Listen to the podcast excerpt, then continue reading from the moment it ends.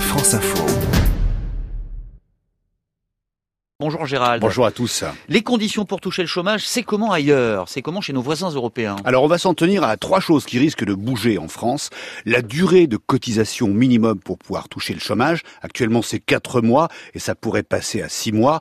L'indemnisation maximum qu'un salarié puisse toucher, le fameux plafond de 6600 euros. Et puis la durée d'indemnisation à taux plein. On est actuellement à deux ans en France dans la majorité des cas. Alors commençons par la durée minimum de cotisation. Presque tous les les pays sont plus sévères que la France. Il faut avoir travaillé et donc cotisé plus longtemps euh, que chez nous pour toucher le chômage. Les plus exigeants se trouvent dans un groupe de cinq pays qui demandent que le chômeur ait cotisé au moins un an pour être indemnisé. C'est le cas de l'Allemagne, de la Belgique, de l'Espagne, du Portugal et de la Suisse.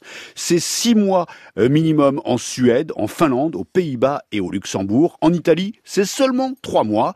Et en Grande-Bretagne, eh bien, il n'y a pas de durée minimum pour pouvoir toucher le chômage. Les Britanniques seraient-ils plus généreux? Pas du tout, car en dehors de cet indicateur, ils sont particulièrement particulièrement pingre, notamment sur le plafond d'indemnisation du chômage, puisqu'un cadre britannique qui aurait été très bien payé dans sa carrière ne touchera dans la plupart des cas, s'il tombe au chômage, qu'une maigre indemnité de 350 euros par mois, comme tout le monde, ouvrier, employé.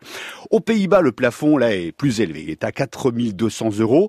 Ce plafond oscille entre 1900 et 2600 euros en Suède, en Allemagne, au Danemark, et entre 1100 et 1300 euros maximum au Portugal, en Espagne et en Italie. Pour ce qui est de la durée d'indemnisation, alors ça donne quoi ailleurs? Ça donne que les Britanniques n'indemnisent que six mois. Après, plus rien du tout.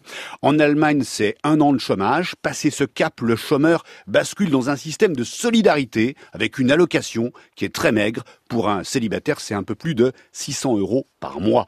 Au Danemark et aux Pays-Bas, enfin, l'indemnisation du chômage peut aller jusqu'à deux ans. Gérald Roux, c'est comment ailleurs tous les jours dans le 12-14 de France Info?